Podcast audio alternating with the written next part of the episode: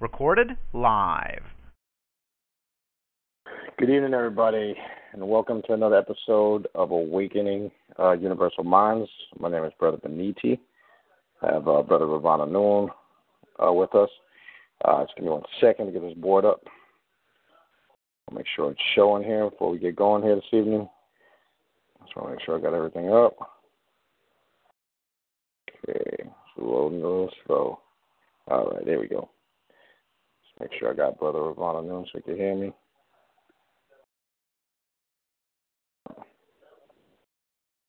Brother Ravana Noon, can you hear me? Yeah, I'm here. Okay, good, good. All right, so let's get going. I want to welcome everybody to the show. It is Thursday, August 19th. I'm sorry, August, Jesus Christ, where am I at? yeah. Yeah. Thursday. Uh, yeah, I'm going backwards. Thursday, October 19th, 2017. Uh, we want to welcome everybody to the show. Um, again, if you're a first time listener, brand new to the show, you've never listened before, we just want to make it clear this is an occult, metaphysical, left hand path, African witchcraft, sorcery, black magic, added to the black arts. Um, these are the topics we talk about. This is not a religious show. We don't deal with faith belief. Um, that's personal. Uh, we'll discuss it, but it's personal. It's just that. Beyond that, this show is path about being on a path of self mastery, uh, and that's real simple. Just the key word in that sentence is self. Uh, so this path teaches you to take responsibility for your successes and your failures, not just responsibility for all your successes. Because as we've said before, everybody likes to big themselves up when things are going good or things are right, but never taking responsibility or credit for things that aren't going right or, or, or things that they're messing up at. So it's a path of self mastery. And you learn. It's a learning curve as you go along that path. You correct things that need to be corrected as you travel the path. It's that simple. You don't have it all figured out one shot. Can't figure this out in a short period of time. It's a constant learning process, and that's the unique thing about this path. You mold and shape the experiences that you're going to go through based on the decisions and your actions that you take. It's that simple. Um, most of the topics we talk about on this show, myself and Brother Ravana Noon, uh, when we're talking about different occult topics, we're talking about it from experience. And that's one of the reasons that inspired us to do this show. We figured we would come from a perspective not just of watching YouTube videos and pulling up things on Google and conspiracy theories and other people's opinions. We felt, based on our many years of experience doing this, not that that makes us better than anybody, that's not why we're saying that but we felt based on our years of experience, we could use that experience, share it with people, uh, and motivate them to get their own experience. So when we're talking about Freemasonry, uh, when we're talking about uh, Shriners, esoterical orders like OTO, the Rosicrucians, the Martinists, um, you name it, whatever orders we're talking about, uh, traditions, African-based traditions, such as uh, Ifa, Palo, we, we've been participants in those things uh, for a, a, long portion of our life. We've been initiated in a lot of these orders. Some orders we're still active in. Uh, and again, we don't say that because, as we tell everybody listening to the show for the first time, we're not telling you that because we're saying it's mandatory to go run out and join all those orders and be initiated in all those traditions. But we are saying if you want the experience, we encourage you to do that uh, for that purpose and that purpose only. Um, because the reason why we suggest that, and we always hear us mention that on the introduction of the show, is quite simple. There's just a lot of bullshit out there, especially you know with the upside and downside to social media. The upside, uh, it's a great way to reach a multitude of people in a short period of time. The downside is a lot of bullshit and conspiracy theories. And unfortunately, a lot of people uh, get a lot of their information off a lot of these social media platforms. Some good, some not so good.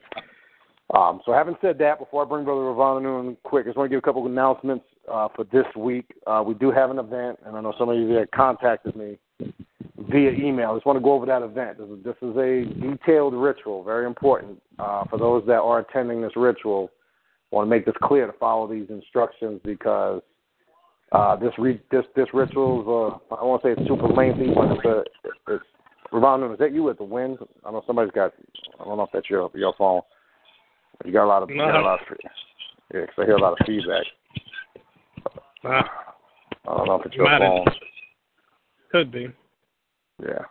All right, I'll see if it. All right, stop now, but let's just. Yeah, because I couldn't hear. It was blocking it. Um, again, just to uh, go over just some basics for the rituals. Uh, those that have contacted me, um, I sent you the flyer. You have all the information on the flyer. Uh, key points, real simple. We are starting on time.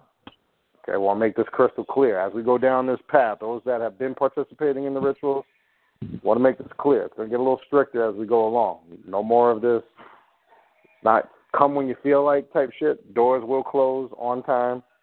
And I don't want nobody to take shit personal. If you pop up after the fact, uh, that's just the way it is. There's reasons for that. So follow the dress code, follow the instructions, and real simple. Don't ask. Don't email me asking me questions what the ritual is about. You're wasting your time. Because I've gotten several emails where people are are, are, are trying to dig for information. Also, what is it about? What's this and that? That's the whole point of an initiation ritual. You don't you figure that out as you go along. If that's not okay with you, then it's probably not good that you participate in some of these rituals we do. The whole objective of the rituals is to challenge you, to to pull out the best of your of, of your mental power and your psyche. So don't email me asking me what's the rituals about, this and that. You're wasting your time and energy. Because those that have emailed me, you know what my response was. Come on the 27th and you'll find out. That's the only answer you will get from me. Uh, so it's that simple. Um, but I just want to make it clear moving forward. It's going to get a little stricter, a little tighter. Uh, doesn't get easier as you go down the path. It becomes more challenging. Um, if you want to use the word hard, you can. Uh, I don't like to use that word. I like I like to use the word challenging because challenges bring out the best in you. Uh, so that ritual will take place on the 27th. We do need people that are coming, and that's probably the most important part of the ritual. We do need people that are attending to contact us by tomorrow because there has to be items that are needed for the ritual per person. So we have to have a head count and have you on the list. So we do have the proper materials for you to go through the rituals. That's simple. I want to make that clear. I don't want nobody to show up, then put their name on the list, and they're not able to perform the ritual. Um, so those are the very key important points on the ritual. If you are attending, you again, you must be on that list. We must have your name when you show up. Uh, this way, we know we have the right amount of items that we need per person to perform the ritual. I just want to make that clear. Uh, all the information I'm telling you is on the flyer.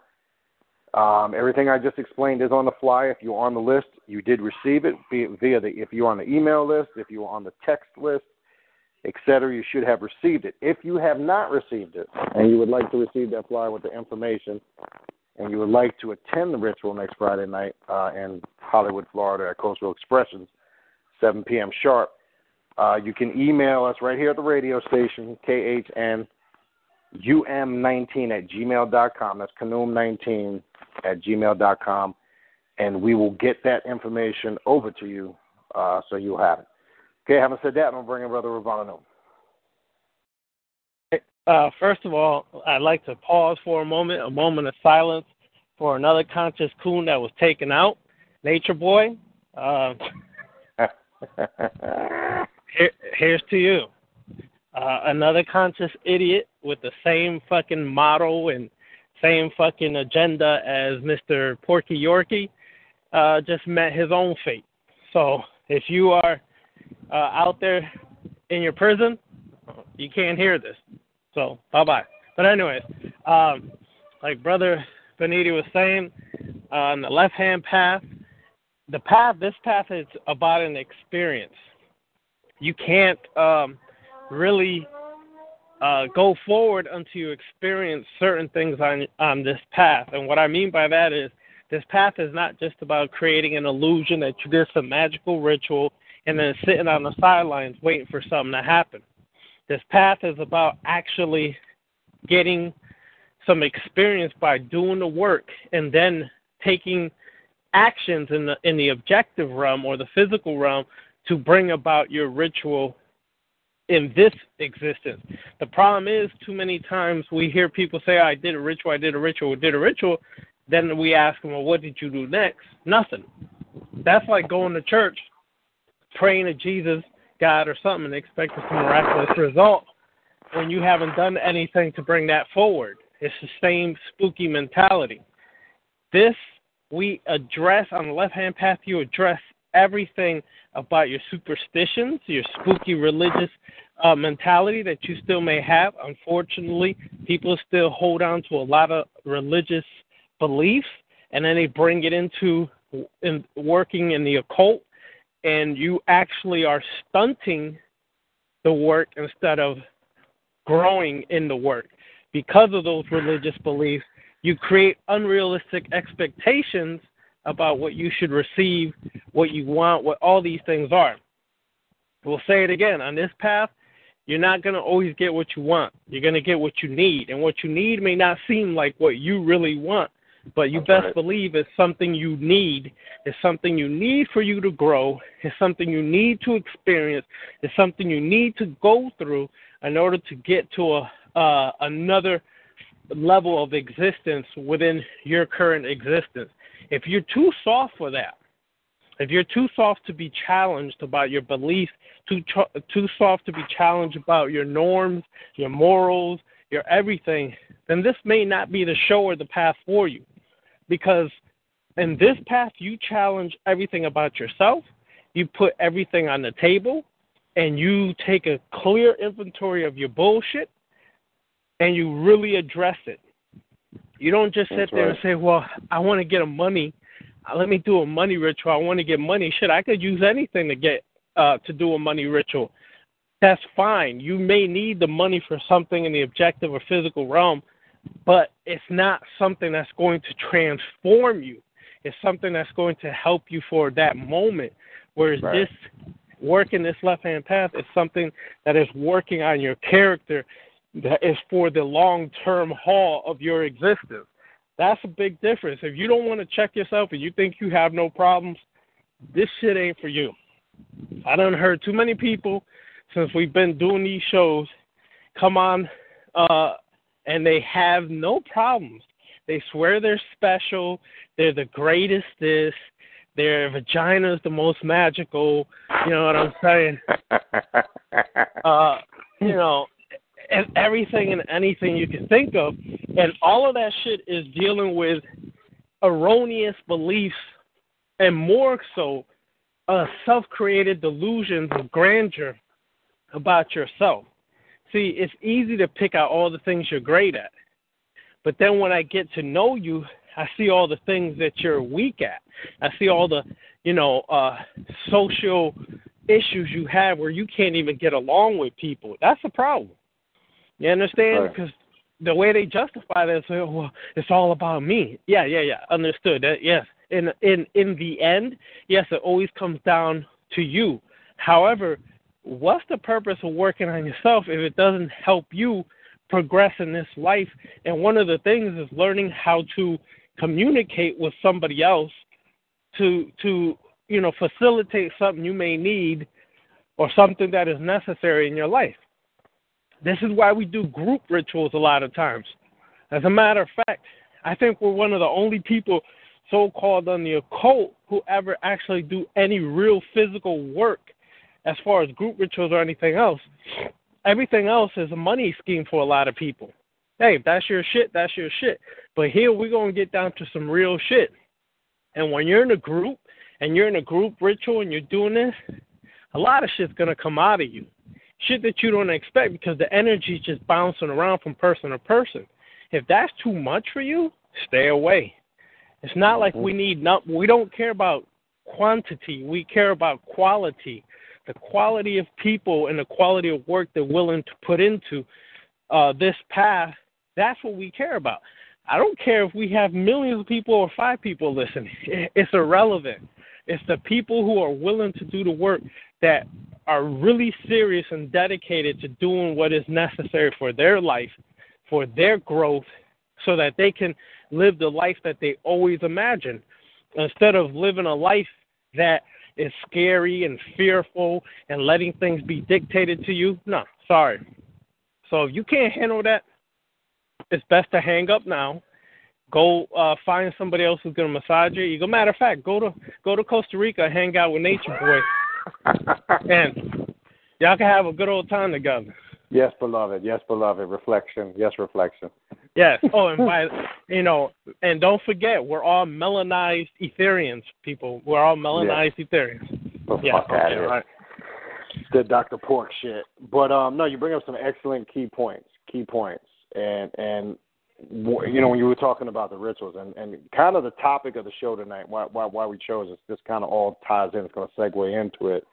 Um, you know, it, again, you're going to be challenged you know, on everything you think you know. And I say you think you know because you're going to find out as you travel down this path a lot of things that you thought were was absolute truth. You're going to find that they actually weren't. You're going to you're going to wind up making a lot of corrections on theories and and dogmas that we've been indoctrinated with. And I'm not just talking about a lot of us that have, you know, been raised as as adolescents and young adults and teenagers or young adults through religion. I'm not just talking about through religion. There's a lot of indoctrination in a lot of these so-called conscious circles, and, and well, I'm talking about that because we run into so many conscious people because we used to be those quote unquote conscious people that belong to all these Mickey Mouse clubs, and you see the religious overtones in, in a lot of their so-called states of consciousness. And, and as we said before, they've replaced you know, monotheistic religion, but now, you know, they just they just dipped it in chocolate. You know, oh, oh, Osiris, you know, Horus is the Jesus story. Who gives a fuck? You understand? Why are we still drawing upon that when it absolutely will do nothing for us in this day and time? It's another form of mental slavery. And a lot of these things that you see these brothers and sisters arguing over in these conscious circles, it's still the Europeans system of information and knowledge. They're debating over still. We're debating over if the fucking Hebrew Israelites were black and who's the original Hebrews and Kemet was first. When these motherfuckers are so dumb, Kemet is a Hebrew word. Anybody that really studies ancient Egypt wouldn't even use the word Kemet. That's a whole nother story. So we're arguing all these. We're sitting there telling people the white man is the devil and he's your enemy, but yet we're using all his philosophies and doctrines and dogmas, and then you see these brothers doing PowerPoints using the Europeans' references. I mean, this shit is just out of hand, out of control, and it's ridiculous. So you're going to find out, no matter what you think you know on this path, you're going to find out it's going to be challenged. And you're going to have to get out of that white and black mindset. And I'm going to quote the great Dr. Delbert Blair. And that's one thing he always warned us about. If we don't get over this race thing, and look beyond this whole black and white issue because it seems like every conscious do- doctrine in the so-called black community is centered on race because everybody's falling into the okie dokie with all the all the shit. Look, look, look how they just distracted you with this whole protest thing in football.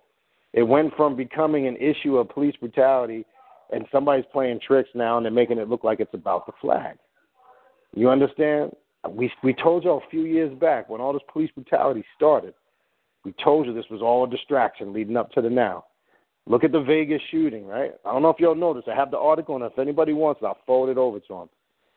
There was a lady that just they just found dead. She was she was at the Vegas shooting, okay, and she's been voicing her opinion since the shooting that there was multiple shooters there, and there were shooters on ground level, and they've been trying to silence her. Now she just magically popped up dead the other day. The hotel worker one of the baggage handlers that worked in the hotel was saying the same thing. He magically has now disappeared and died. Okay? I'm not promoting conspiracy theories. I'm trying to get y'all to see somebody is intentionally creating these events to cause panic and fear because they got a bigger agenda. Okay? This is the shit we need to be focusing on. I've been telling y'all for years this is beyond race. This is beyond religion and personal beliefs while we're distracted fighting over who was first, Kemet, and who's the original Hebrew, while we're doing all that stupidity and bullshit, they're working on a bigger scheme of things. And as we've said before, since day one when we first started the show, you're either part of the experiment or you're controlling the experiment. This path helps you control the experiment because As an adept of the black arts, you can control your immediate surrounding and your environments. The illusion is you think you can control everything outside of you. That's that's the illusion. This is why all of those philosophies and dogmas that are about save the world and save everybody does not work. Because you cannot save anything or anybody until you save yourself first. I don't give a fuck what anybody tells you. The reason why all of these things fail is the people that's trying to do the saving are fucked up themselves. That's the reality. And the only way you can correct that, if you say you're a God, right? We love to use this term. If you say you're a God, if you say you're a goddess, then you need to start living up to the actions and responsibility of a God and a goddess. And a God or a goddess creates things, produces results. That's what this path is about. What results are we talking about? You should see a drastic evolution in your mental, spiritual, financial, physical, and emotional well being on all levels. Emotional to the point where all of that shit, the first thing that happens or pops off in the news, all, all the all, all the um, space cowboys and cowgirls start emailing me because they spooked out. I'm not interested in your conspiracy theories. That's not that's that's not a reality. I told y'all look at the bigger picture. We told go back and listen to the show we did on the Orlando shootings. How quick people forget how one tragedy passes and another one happens and everybody just gets amnesia. We keep telling people when they want to do a ritualistic sacrifice for blood, this is what they do. Okay? And when I say they, you have these other secret orders that think they're feeding this fictitious God that doesn't exist. These are blood rituals and sacrifices. Go back on, list to that show. Children and homosexuals in their eyes have the purest innocent blood. It's more highly spiritual according to their dogma. Okay, go back and really look at it. Stop getting caught up that it's a black and white thing, that it's just a, the government's out the new thing is now the Russians were trying to promote black power. They had an agenda to try to get blacks to raise up and start a civil war in America. See, the same people you accuse of being the devil are the same people that start these rumors and lies. I keep telling people that shit. All these conspiracy theories, because I told you before, if the so-called devil was that powerful as people make make it out to be, if there was something they didn't want you to know, believe your ass you would not know it. Trust me when I tell you that. If there is some conspiracy theory out there, it's out there for a reason because they want ignorant fools to keep passing it along so it becomes a reality. That's one of the hardest things to condition your mind against. And this is what people fail to see. So this path is about challenging everything you think you know. And I'm not gonna say what you what you know, because thinking what you know and actually knowing it are two completely different things. You understand?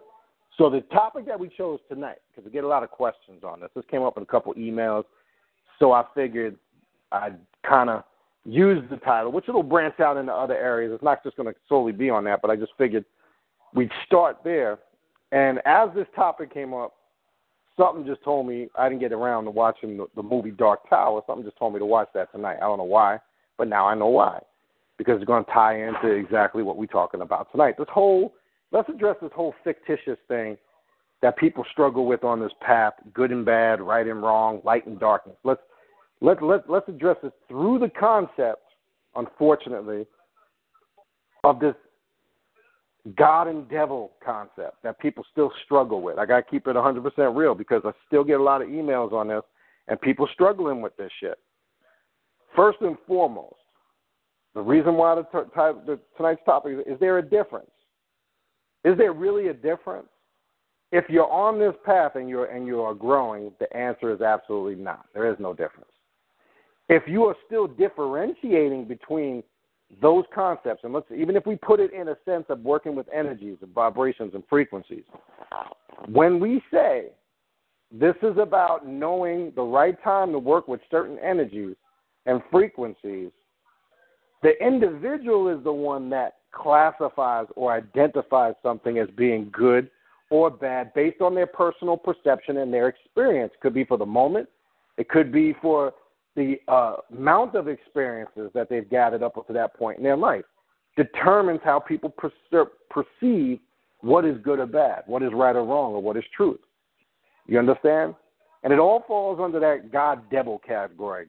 God supposedly representing the good, regardless of what faith based system you're coming from, and the devil, so called, representing the negative or the bad. Well, you're going to find out that that's all a bunch of bullshit. Because when you really study and get down to the core essence of things, you're going to find out there is no difference. And again, we don't want to get into a whole uh, uh, biblical topic because that's a waste of fucking time. But when you read through your Bible, you're going to find out that as you read through that Bible, you're going to find out the more destructive force, as determined by religious people, when dealing with murder, death, bloodshed, incest, rape, all these things that so called are considered to be evil in the religious world, this is what the God of the Bible represents. That's all the Bible is about death, destruction, violence, condoning killing people, all commanded by the so called God of the Bible.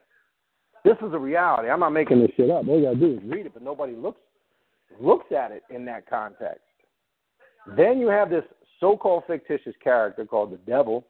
When you really study and look at it, okay, you find out that actually there was more truth in the stories that they attribute to the so called devil character as being incorrect or wrong because a lot of the things, the garden story, you could read that for an example and see the inconsistencies. But here's something I find real interesting. Okay? And we presented this quote on the show a couple of times. This is this is really why the topic comes comes to light based on this. You have the title Lucifer, right? And here's where people make the mistake. They hear the word Lucifer, they hear the word Azazel, they hear the word Samael, they hear the word Satan, they hear the word Shaitan, Jinn, all these all these attributes or titles describing a certain energy or archetype, and they think it's all the same thing, and it's not. Lucifer is not the devil or Satan. Satan is a Satan just simply means, as we said last week, adversary, meaning being adverse to the norm. It's a title. It's a seat that one takes when carrying out a certain state of consciousness. Okay? Azazel, the one removed, or the scapegoat. Okay? That was describing an incident. He technically was used as the scapegoat for a situation that took place. So it's describing an action. These are different states of consciousness, and I'm, we're going to explain as we go along. It's very important for people to understand this. So when we get to Lucifer, which simply means light bearer, and this is why a Luciferian considers themselves one of the sons or daughters of the Illuminati or the illuminated ones. Illumination representing intellect, not all this bullshit you see on YouTube, all oh, the Illuminati, that's the New World Order. Stop. People stop. First of all, first thing I ask people that say that shit, are you a member of the Illuminati? And every time the answer is no. So how the fuck do you know? And you know what the next answer is? Oh, well, I saw a video on YouTube. Yeah, I saw a fucking I saw a video of Santa Claus on YouTube. That don't make it true. But how would you know what goes on inside of a secret order if you're not a member of that order? Somebody explain that shit to me. You, you, John Smith, that works at fucking Home Depot, you got the inside scoop on a sacred order, right? You know everything about the sacred order. You know everything about the Knights of Templar. I've heard all this bullshit, and it's a bunch of nonsense, and it's got to stop. So there's a quote that I always ask a religious person this, and their and their and their face looks like, uh, you know, when somebody smells or, or they step in a pile of dog shit. You know that face they get. Well, this is the face I get when I when this question is presented.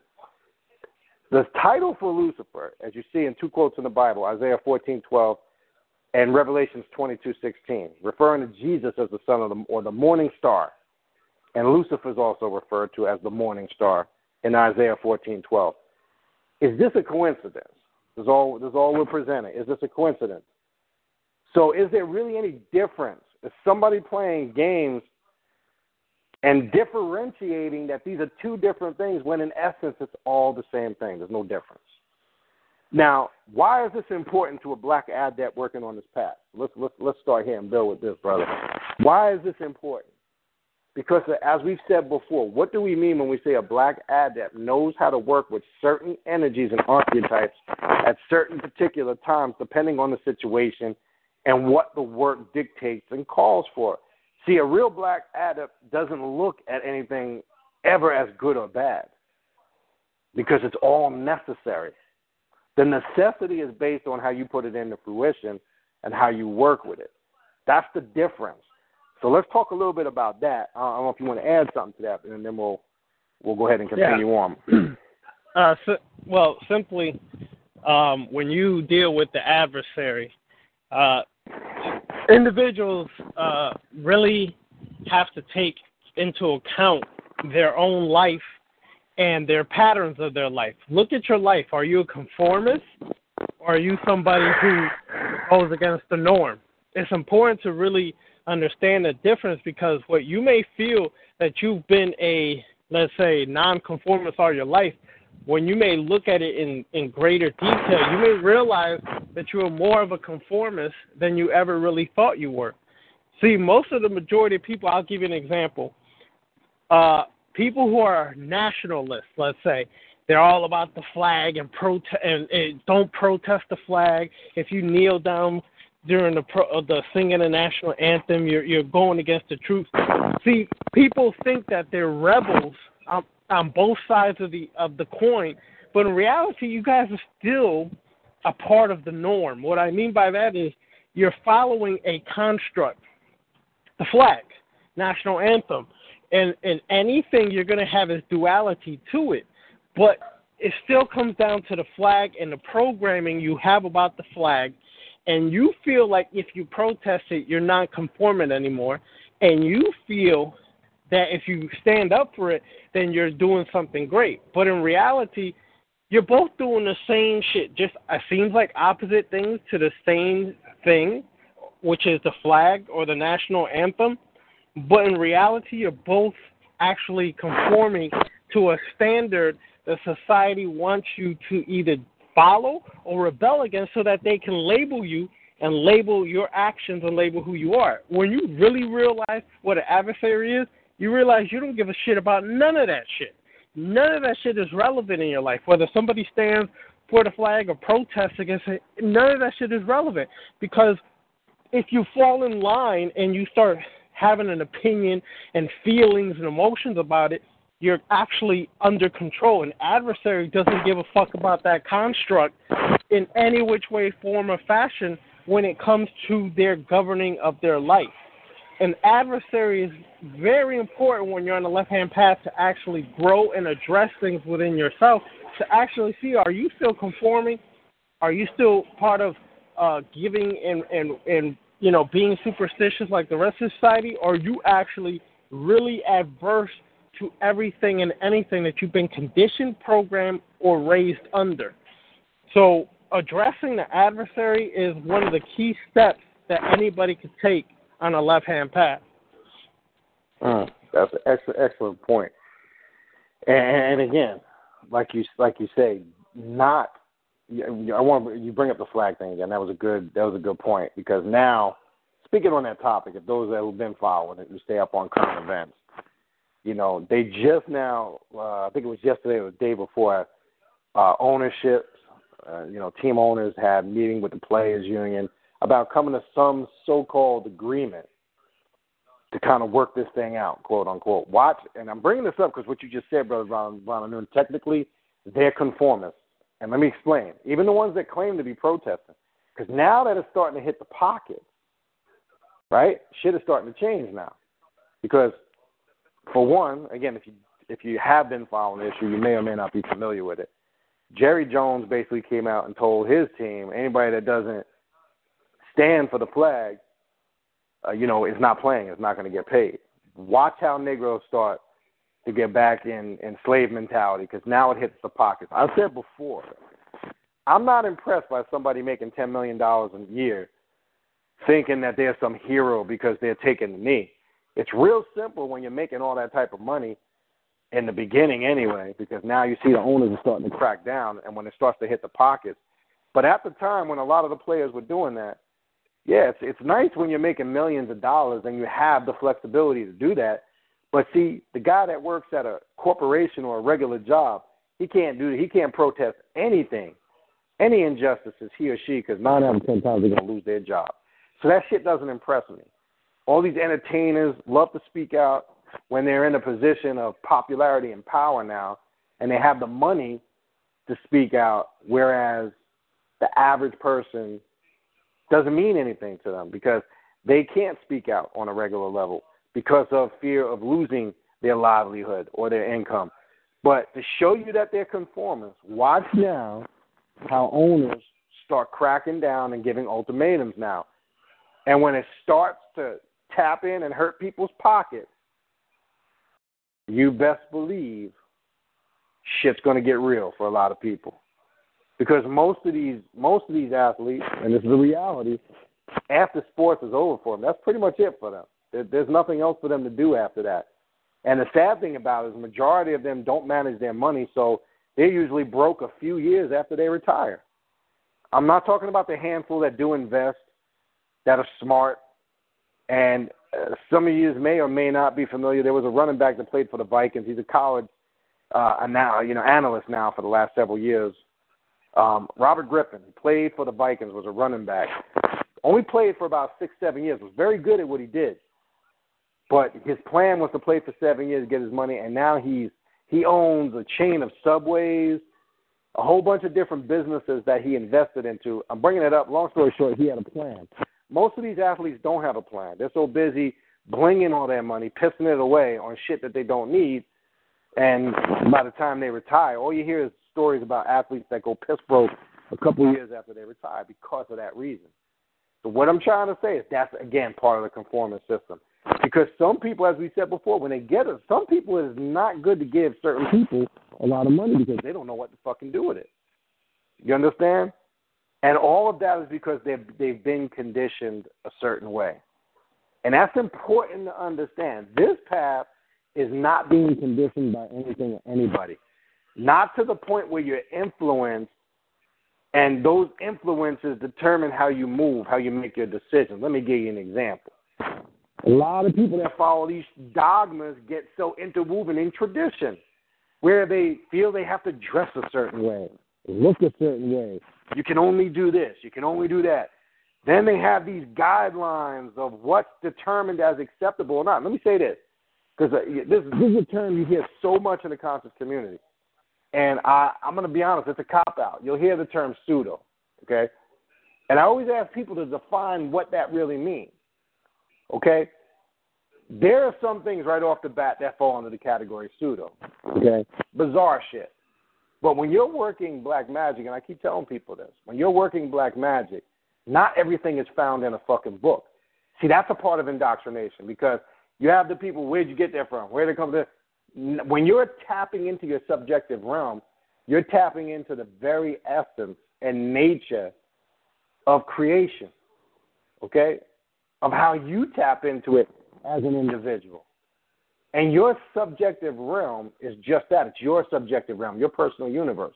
So, not everything that you're going to work is going to be written in a book or found somewhere recorded. Because think about any spiritual system that came on the scene. Somebody had to create it and originated it. And as more people began to follow it and practice it, it became popular. And then it gets stamped as being the law on or the authority on that particular subject.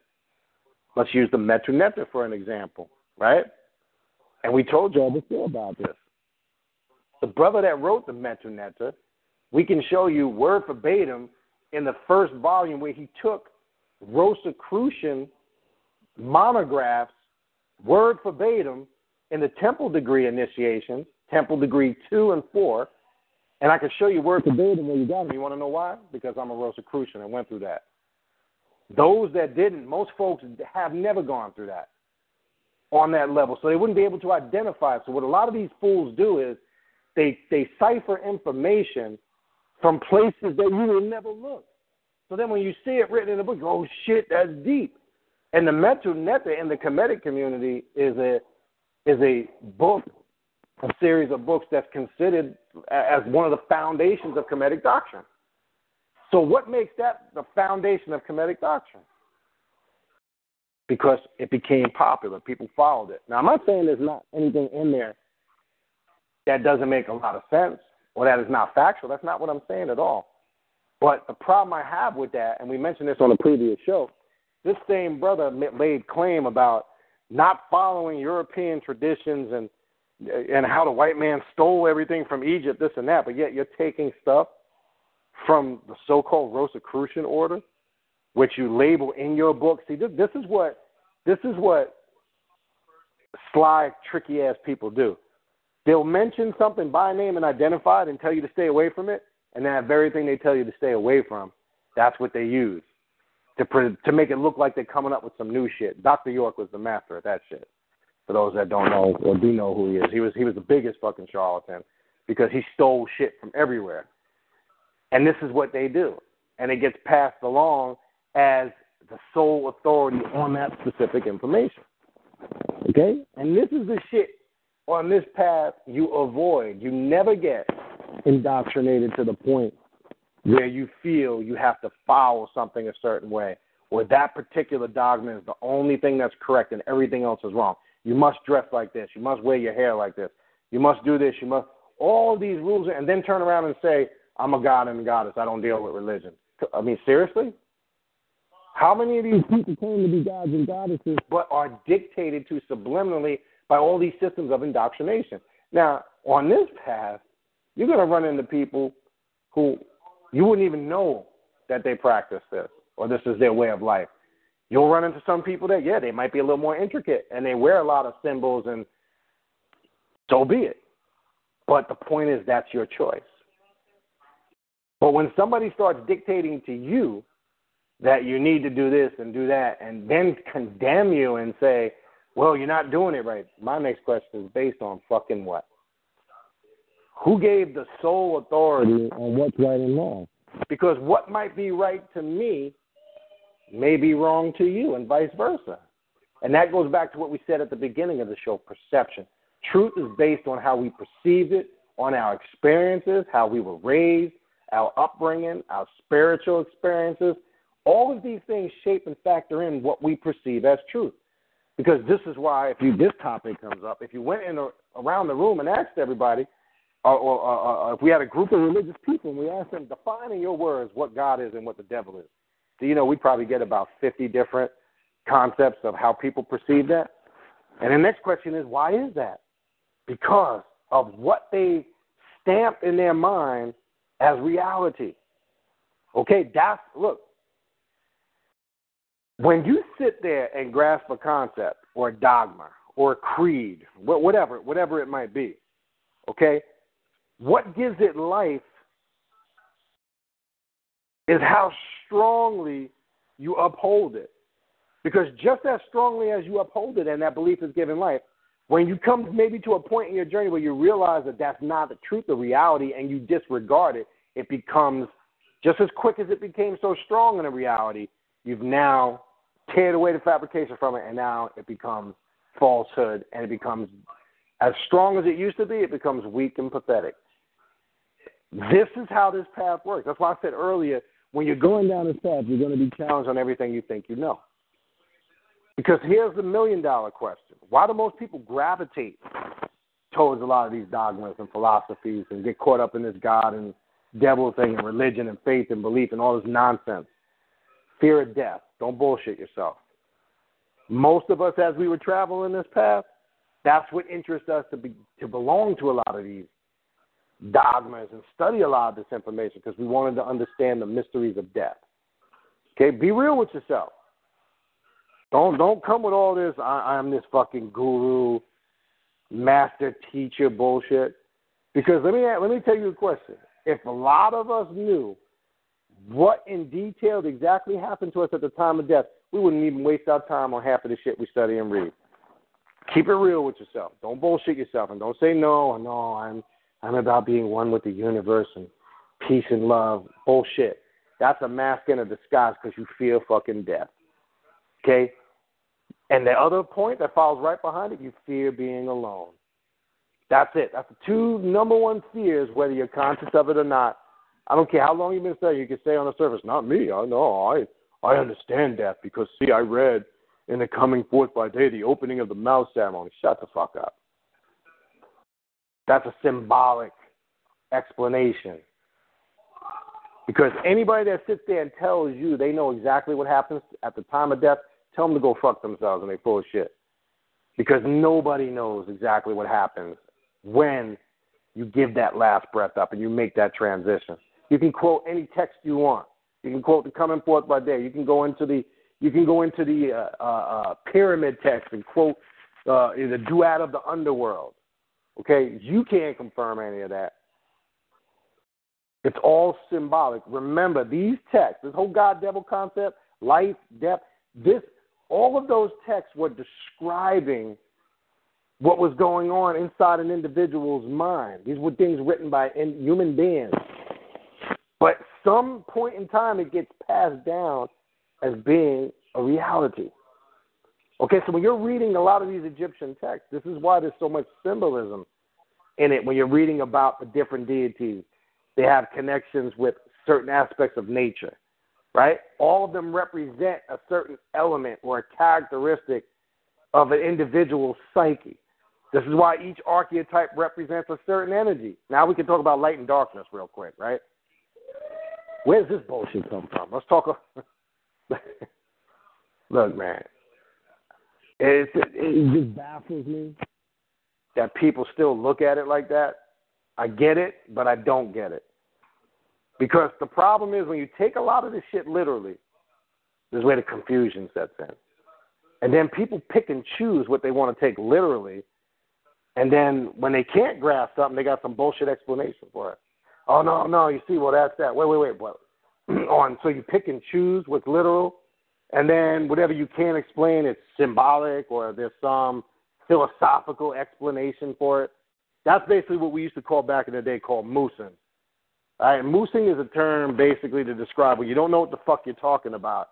You're basically moosing. Okay? And I've watched so many people over the years teach classes and not know what the fuck they're talking about, but, but stand up there and bullshit, bullshit their way through it just to make themselves, you know, because they, they, you know, the, the the the downside of their ego takes over. They gotta, they, they're too embarrassed to just say they don't fucking know, or they'll do more research, or they'll go gather more data on the subject. I've watched people bullshit. I told me we've sat in classes where we've heard people break down stuff on esoterical orders. Now we we've sat in classes and we've we've been members of these orders for years, but we don't walk around announcing it. We don't say so. I sat in a class one time by a very prominent person on the conscious trinity scene. I won't say the name because it's irrelevant. Was invited, sat there, and I listened to this individual go into this whole deep breakdown on OTO and and and and it was all bullshit. Now I'm sitting there, you know, a fourth degree initiate of OTO, and I'm listening to this dude like he has no fucking clue what he's talking about.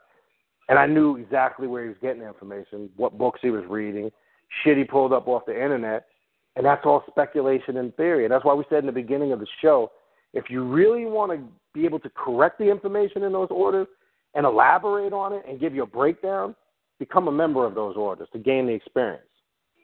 Because you're never going to really know what goes on inside of any of those sacred orders, esoteric orders, whatever you want to call them, until you have that experience. So if you're going to rely on YouTube videos and Google and other social media platforms as your sole source of authority, you're going to have a lot of people sitting there. And trust me, and there's many people. Remember, a real black adept works in the shadows. They don't. They never make themselves seen in this fictitious thing called light. They sit back. You're the type of individuals that will give you the rope and will watch you hang yourself. And I, I've watched it for many years. I give somebody, I give them the fucking all the length of the rope they need to hang themselves, just to show the ignorance and the stupidity. And they just sit back and go, okay, got to get past this. So let's talk about light and darkness, uh, Ravana Noon. To a black adept, in your definition, or as as a whole, and I know everybody perceives this differently, what is light and darkness? Uh, to myself, light is an illusion, it's blinding, and it's confusion. And what I mean by that? All right, let's put it this way. If we're all in a room and we're sitting there in darkness, uh, I don't know this next person, this other person, all of them can be right right near me. I wouldn't know what race they are, what nationality they are, none of that shit. Right? It's just pure darkness in there. All I can do is I can feel that somebody's there or if I hear their voices. The minute the light goes on, now I see all these nationalities, these races, these different things. Now my my preconceived uh, notions, perceptions, and and ideas of people come into play. Whether it's my stereotypes, my prejudices, all come up at that moment. Now you see all the confusion and all the things that arose from light. Now, darkness. To me, what is darkness? Darkness is being able to navigate within the darkest, deepest spheres of your subconscious and unconscious mind to be able to extract the necessary elements that are key to your growth. Now, scientifically, it's been proven through science that when you look at darkness, darkness is effervescent, it's eternal, it is the composition of what this galaxy or universe is mostly made out of. The the universe, the galaxy, whatever you want to call it, is 95 about 92 to 95 percent dark energy, dark matter. Then there's only 5 percent that is considered light. Now, people clamor, fight, and argue and judge people and condemn people because they're so dark and it's all about the light and light is the truth and light is the way and light is the love. But they're arguing about 5% of an illusion that really is so minuscule in the big grand scheme of things that they can't see that what they're really doing is taking the object away from themselves and dealing with their darkness, dealing with those aspects of ourselves we hide, we don't uh, confront, we don't deal with, and turning it outward and looking at everything as so fruitful and lovely and caring. And then when something like a hurricane hits or tornado hits, see, the devil made that happen. So you understand that's that's people's evilness that created that, or that's you know the the the voodoo practitioners or the Santeria practitioners in the islands. That's why Puerto Rico got fucked up because a lot of people there. See, these these all these things are created by people who are light siders. Because the first thing they want to do is judge anything that is not what they're about as being dark, bad, or wrong. However, what they're really doing is deflecting from their eternal darkness inside of them that they're afraid to deal with and afraid to confront and contact about that part of ourselves that is the most heinous, the most rageful, the most perverted, the most primal, the most angry, the most whatever you want to deal not deal with. We run from that aspect and bury it deeper and deeper, deeper in darkness to me, darkness is something that is eternal, that is something that we exist in on a consistent basis. Even when the sun is shining, we're still sitting in darkness because all around the earth is darkness. All out there is darkness. But why is it this light is so made to be so lovely and beautiful? Because when the light goes off, you're back to two things, and Beniti alluded to this earlier. When the light goes off, you're back to two things. You know what those are? Being alone and death. That's right. Death. Because the lights go out when you die, supposedly. The lights go out, meaning your eyes are no longer affected by these, uh, uh, you know, it's not affected by the prism of light. There is no light. It's all gone. Your eyes are closed. There's no reflection in this physical realm anymore. So people are afraid of death. Why do you think they're afraid of cemeteries in the in the dark in the nighttime? Because it's all about synonymous with death and demons and darkness and, and chaos and evil. And then they're afraid of their loneliness because when when they're alone, they feel darkness. They feel darkness coming and, and consuming them. It's consuming them and devouring them. So this is, I think, what the major reason people are afraid of the dark, but it's because they never understood themselves. And if you don't understand yourself, you tend to run every which way but dealing with yourself. The hardest thing I have ever had to share with a person is that it's like, okay, go into that part of yourself that you're most afraid of. And then they bring up something to the surface. And then you tell them, okay, now you brought it to the surface. What's next? The hardest thing to get them to see is that you don't stop there because now you saw what it was that's been, you know, blocking you all your life. What do you do next? You you got to go deeper into that part of yourself to understand how it got there, how it affects your life, and how it will continue affecting your life unless you gain control over it. But people don't want to do that because I'd rather be, you know, the fucking pimp daddy of the year than have to deal with, well, the reason I'm a Pimp Daddy is because I have no trust in human beings or I have no trust in women as a man, so I will never be in one relationship. You understand that? This is this is a part of what people hide. So instead of dealing with that shit, I would just be a player. You understand? Because uh-huh. that's a part of that's a part of yourself that you never have mastered. You just buried it and just ignored it, and then you think it's going to go away because you go to church and say hallelujah, you cast a ghost, roll around on the ground, or you go to the masjid and look at somebody's ass in front of you doing prostrating, I mean prostrating for seven, five to seven times, and you, and this you know this nigga's ass probably stinking, but you do it because you're trying to what reach and connect to Allah to hide that part of yourself, right? So you know that I mean that's the real issues. These people run from their own issues all the time, and that's the part that is considered dark and deep, and mm-hmm. mysterious.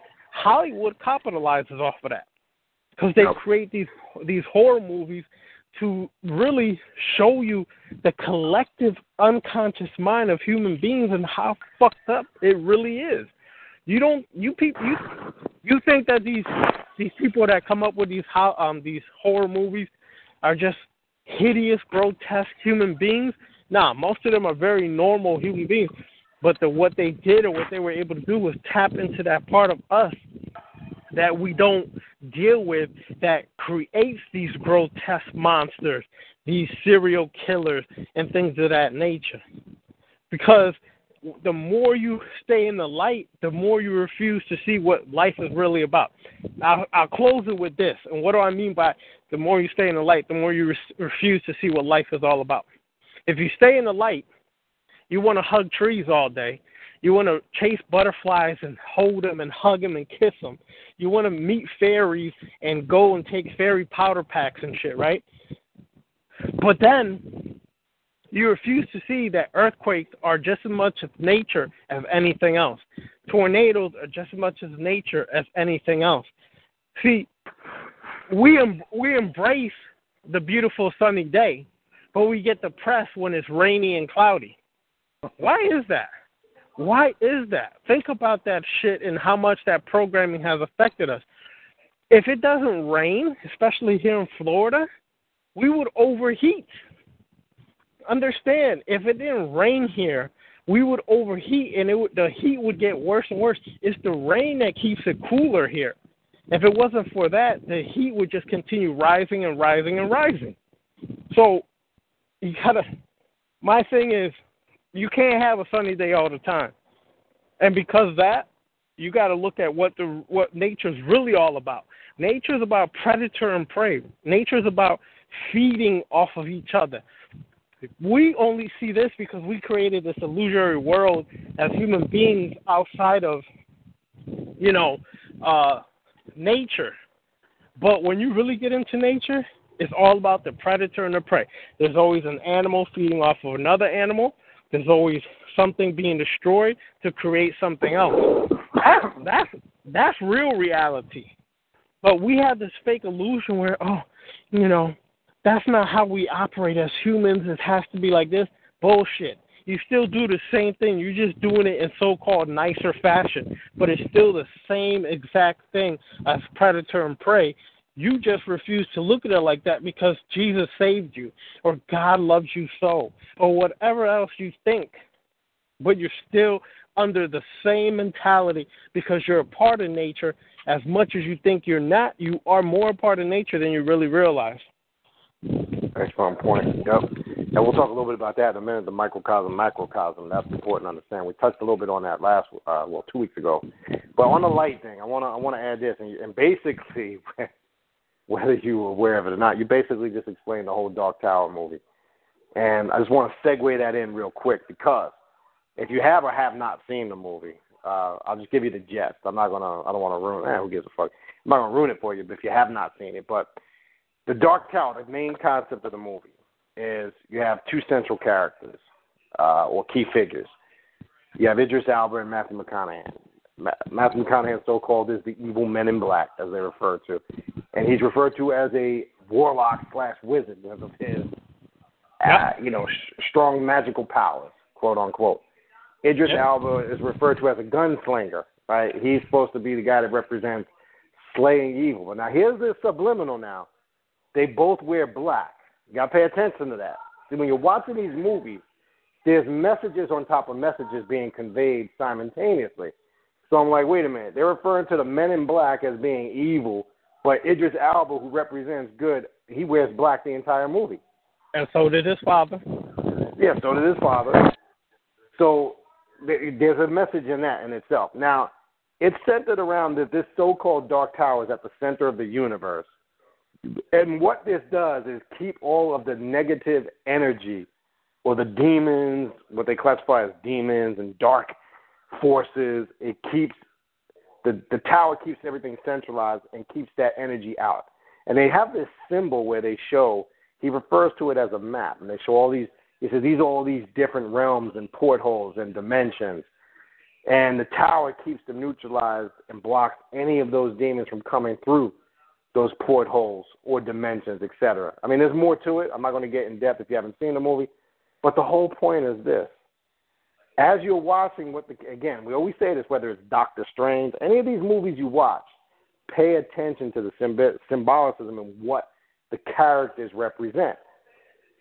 So Matthew McConaughey really is a representation of everything we're talking about tonight. It's a representation of what we fear because that is a reality. And the whole movie is obviously about is always chasing the bad guy down and trying to kill the bad guy, which that's the central character of every fucking movie. But in reality, when you look at the totality of what it represents, that's what we do on a daily basis. We try to put up this shield around us, this false protection or illusion right? And those shields we put up, we could hide in a religious faith or a dogma or some type of spiritual system, all the things that Ravana Noon just mentioned. We think that that's going to shield us from not dealing with our true selves, which is the darker aspect of our subconscious mind. This is what this movie is really showing you. Don't look at the literal physical symbolisms because that's just on the surface. But this, what that movie is showing, what we do on a daily basis, because why again? I said the title title. Is there a difference between God and the devil? No, they showed you that in the movie because both characters wore black, and everything has its origin in darkness, and they even say that in the movie, right? And let's address real light as opposed to artificial light that Ravana Noon just destroyed, right? Assassin's Creed made a statement. One must go into the darkness to do the work of the light. Real light, I'm talking about real light to an adept of the black arts is intellect. Okay? Not like that Ravana Noon was just breaking down. That's the illusion. That's the shit that keeps you mentally enslaved. That's all the false nonsense. Okay? So there is no difference. And they showed you that in the movie with the two characters. Both had their origin in darkness. One was able to embrace and deal with it, and you'll hear there's a lot of things that Matthew McConaughey says about death. In the very beginning, when when uh, his father's there, he says, "Death, can you see it? Can you feel it? he says, no, you can't, because when you close your eyes, it's all there's nothing there. It's all gone. There's more he says after that. Watch it. And we this just came up tonight. This, now this ain't a coincidence that we just I I didn't see the movie. People have been telling me for the last you know couple month or so, watch the movie, watch the movie. Something told me to watch it tonight. and I didn't even Yeah. really know what the shit was about. You know what's This- interesting? Mm-hmm. One real quick. What's interesting is he said there was a discussion between him and Idris Elba, right? And he said death always wins. Now, think about that for a moment. Death always That's right. wins. That's right. See, Idris Elba was symbolic of many people who do everything and anything to avoid death.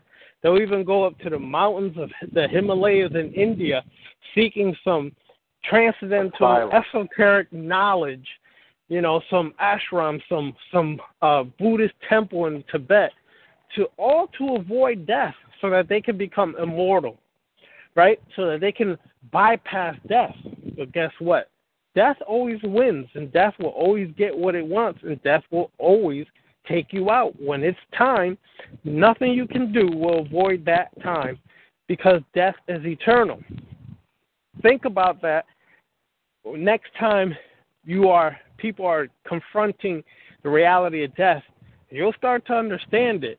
That's the biggest, biggest, biggest fear of everything. And the movie really showed that. How everything was everything was done to avoid death. Everybody Yep. ran from death. And all he did, Matthew McConaughey, all he did was show that you can't run from death. And if you really listen closely, trust me, Idris Elba was one of my favorite actors, but when you really listen closely, the the the adversary, which is Matthew McConaughey, is always teaching more truth than the so-called good guy in the movie. They are the the ones who are teaching the more truth, but see, they can't let it continue like that. Hollywood always has to bring the hero aspect, and this guy always wins over death or darkness. Bullshit. Because when you really listen closely, Matthew McConaughey was giving more of the truth and showing how people are afraid. And he was like, the difference between me and you, Idris Elba, is he said we're more alike than you think. The difference is I've embraced who I am and what I am. You still haven't. Okay? Right. You still haven't embraced that fact. So I just right. wanted to say that real quick. And and and, and, and want to finish with you know two things on that and the light thing. I want to wrap that up and then move on. But um, and another key thing that he says when in that same conversation, well, he says it actually twice in the movie. The magic of the wizard works on everybody except he says it doesn't work on Idris Elba because he's stubborn. That's why he was saying you're more like me, meaning you have the same power, the same ability, but like you were saying, Ravon they spend the good guys always trying to find a way to stay alive. Now here's the illusion. Eternal life, the first stage or step to eternal life is death. See, so people got it twisted. By you prolonging, and again, I'm not saying, let me make this clear, because, you know, you got some nutheads out there, unfortunately, that I don't want you to misinterpret what I'm getting ready to say. I am by no means not telling you to speed up your physical death. You know, live live a long and prosperous life, but when it's time, it's time. But remember, every day you live here on the physical realm, you come closer to death. You're dying every day. You come out through the womb of your mother and you become closer to death. When you're birthed into the physical world, it's really the realm of death. And what we're determined, what we're describing the, as the realm of the dead is really the realm of the living or eternal life. This is why when you do work on this path with crossroad deities, spirits of the dead are like La Santa Muerte, Baron, Von, you know, Baron Lacroix, uh, all these different spirits of the dead. They are that connection. They are that gateway from this realm, the realm of the dead, to the realm of eternal life or the realm of the living. Okay? So that's another illusion that's backwards, that's always presented as a false concept. This is not, you're not living.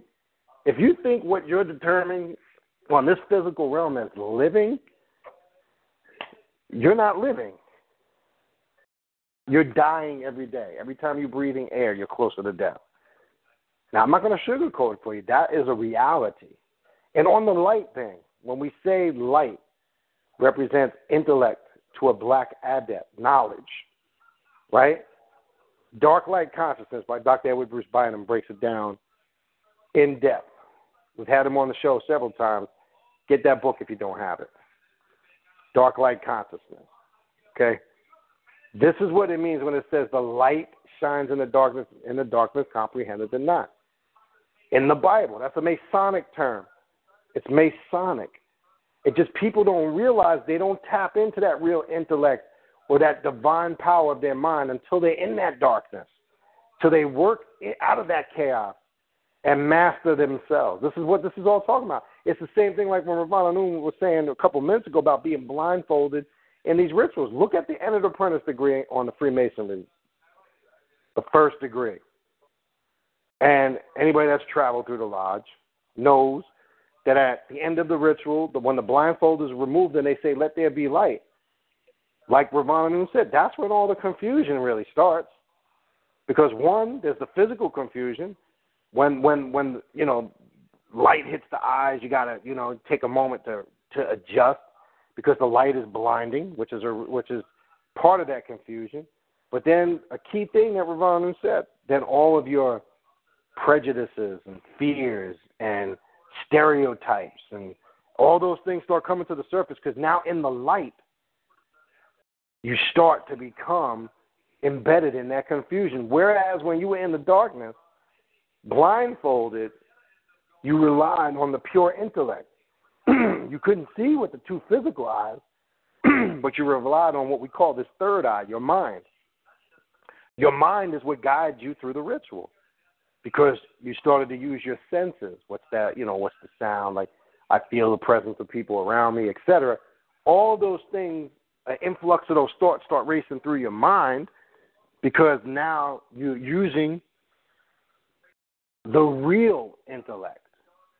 And this is why, again, in a lot of those sacred orders, and I bring up uh, the Assassin's Creed because in, in, in, in that movie you heard that phrase in the order. It's it's it's it's said, and that's used in a lot of orders. One must go into the darkness to do the work of the light. You can't just say, "Oh, come into the light. It's about light and love." Well, how the fuck can you differentiate between light and darkness if you've never really experienced the darkness? So, what is light and darkness? What is right and wrong? What is good or bad? What is God and devil? It's all fucking illusion created by the individual. And it becomes a reality when that individual accepts it as their own personal truth, but then get upset when another individual will not accept it the same way that they do. And this is where we have conflicts and debates and nonsensical arguments over nonsense and bullshit.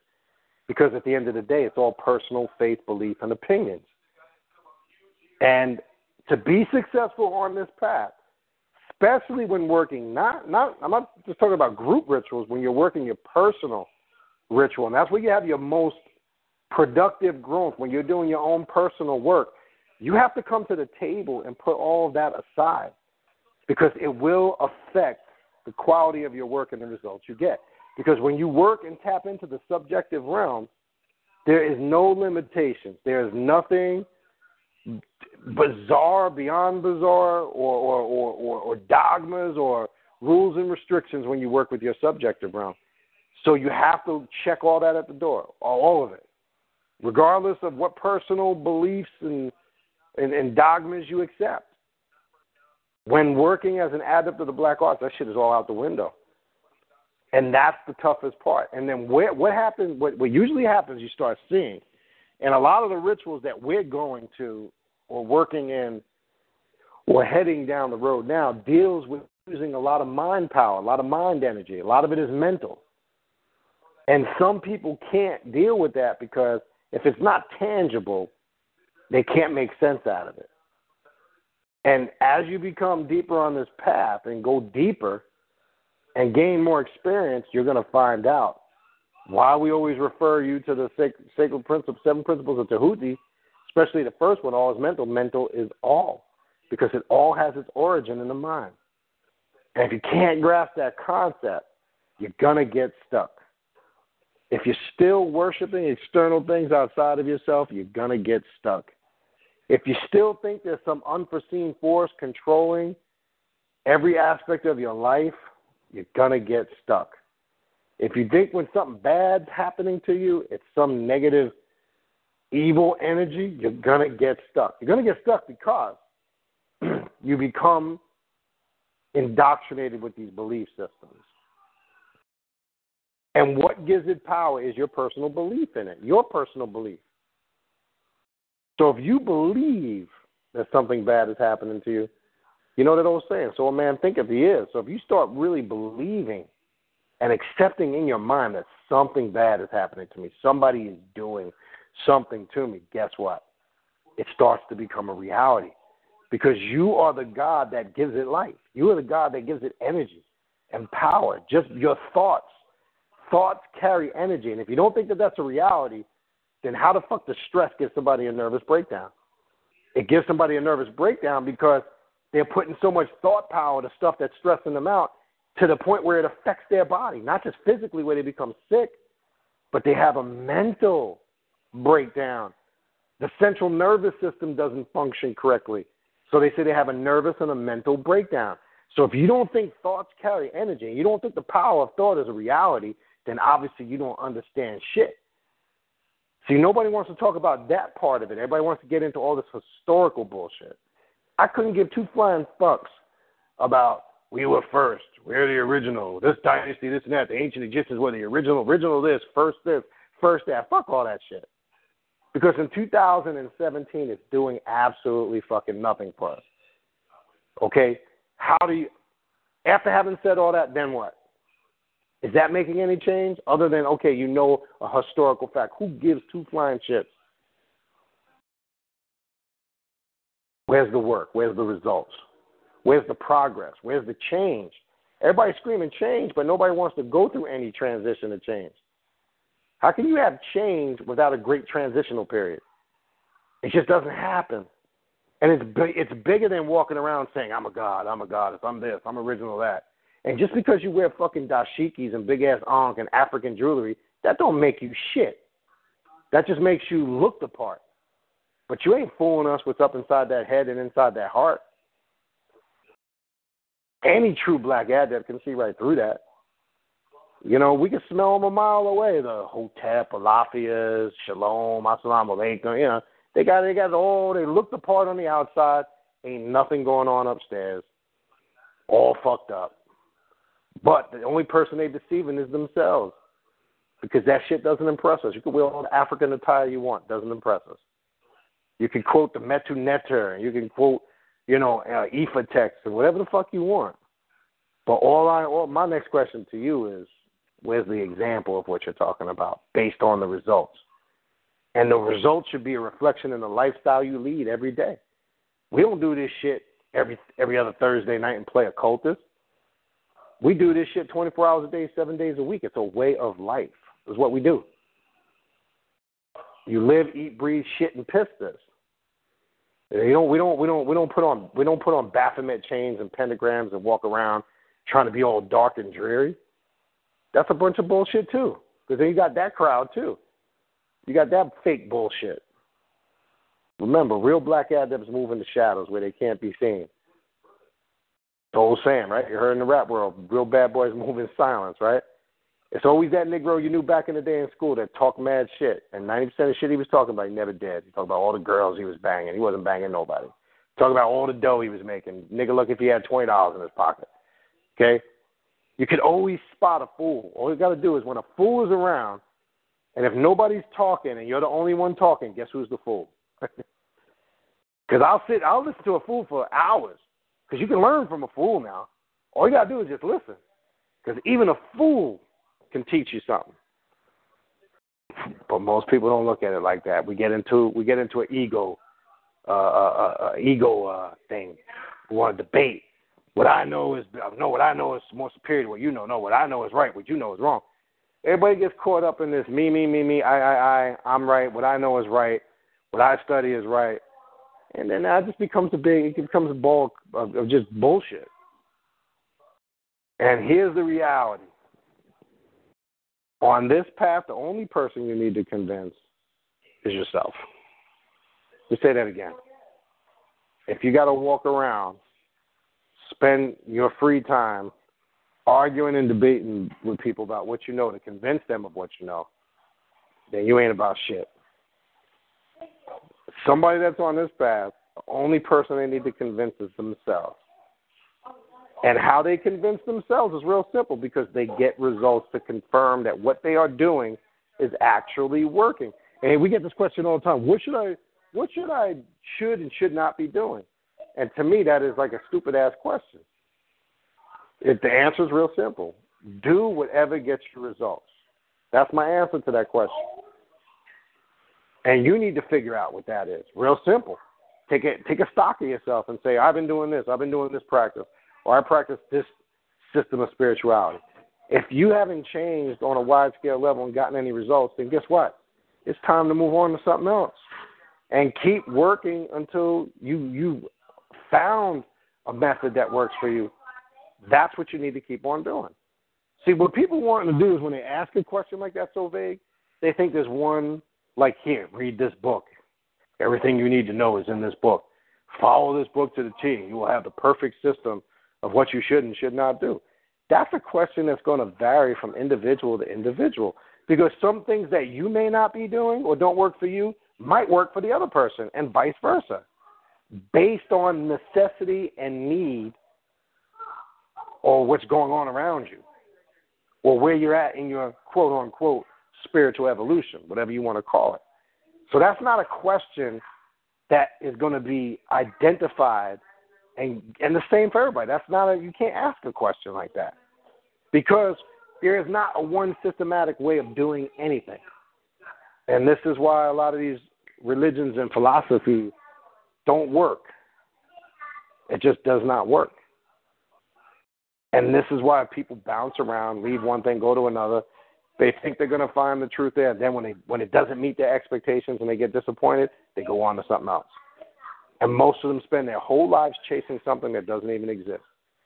When if they just would have realized everything they they were looking for was within themselves, they wouldn't have wasted all that time and energy following people and belonging to these groups and organizations and putting these leaders up on pedestals, making them savior figures and messiah type figures and they follow some, you know, Dr. York's going to lead you to the planet Rizq, and Farrakhan's going to take you to the mothership. You're a slave, man. How does that different from any other form of slavery? If you put your soul salvation in the hand of one individual, you're a straight jackass. If you really believe that one individual has the ability fix everything that's wrong about you, and, and look how weak and pathetic you are as an individual because you're too weak and pathetic to do it yourself. It's a cop out. You wanna you wanna just sit around, shift that to somebody else, and think they're gonna make it all okay for you. Just think of how stupid that sounds, and how does that different from a Christian belonging to a church and waiting for the rapture? How's that fucking different? If you're waiting for Farrakhan or Dr. York to take you to outer space, how the fuck is that different? Never get a logical answer on that. And if you, I don't look, I heard all, all, all the Looney Bird shit. He speaks to many different entities. He's into why are these motherfuckers always they the only one that can speak to these spirits and entities and deities? They the only ones? But when someone else steps forward and say that, they're labeled as crazy, right? And then when you label them crazy, you get ostracized and attacked. So they can't be crazy either. But here's the sad thing, and here's where the mental slavery comes in. If you accept another person's personal experience, then you're just as stupid. Because that is a form of mental slavery. You can't confirm somebody else's personal experience unless you went through the same exact experience. So if somebody comes forward and says, Yeah, you know what, last night I spoke to an alien. I spoke to a gray. And you go, Oh wow, that's deep, that's heavy and you accept it. How does that differ from somebody accepting a faith or a belief or a religious concept. It's no different. Because if you didn't talk to that same alien, experience that same thing, then that's not a reality to you. So why are you passing it on as truth? You want to know why? Because that's the conditioning of indoctrination and mental slavery. We don't deal with any of that bullshit. To the side. Kick it to the side. Doesn't work. But anyway, I don't know if there's anything else you want to add to that, Brother Von I think we're going to go to the phones and uh, Go, no, take, uh, well, go ahead and take the phone. Take the phone. All right, please. All right, so what we're going to do now is for the last 30 minutes of the show, we're at the 10:30 hour, and uh, what we like to do in the last portion of the show is kind of go to the phones, take some questions, calls, comments. Um, and again, let me let me say this. I want, want to make this clear. I know a lot of people they'll call and say, "I'm, I'm just listening to the show. Great show. That's good, but we want people to add to the dialogue. You know, share something. I'm not saying get into some long out. You know, that's not what I'm talking about. But add to the build. And we're not telling you to agree with everything we're saying because that there's no way you can possibly agree with everything we're saying because you might be at a different level in your spirituality where you may not have had the same experiences. So we're not asking anybody to agree with everything we're saying. We're not asking you to like or love. That's personal. Whether you like, love it, that's some personal shit. I really couldn't care about that. That's something you got to come to grips with with yourself. But add something to the build. You know, uh, give some input, ask a question. Uh, you know, unless you're in a situation. I know some people listen at work and they can't really talk. I get all that. But the objective of when we're doing a show, we're not doing a show because we're looking for followers. The last thing I want is a motherfucker following, follow me for anything. We're trying to stimulate. That's why it's called awakening universal minds. What does that mean? We're trying to wake motherfuckers up, stimulate their their minds, so they can look at things a different way. That's why we do the show. So we want people to share their experience. I mean, maybe even share a brief experience with us you know, that maybe is connecting with something that we talk about on the show. Uh, you know, share, share or, or give something to the build is what we what we basically trying to say. Um, so what we're to do now, we'll rotate. Not too much going on in the chat. Most everybody on the phone.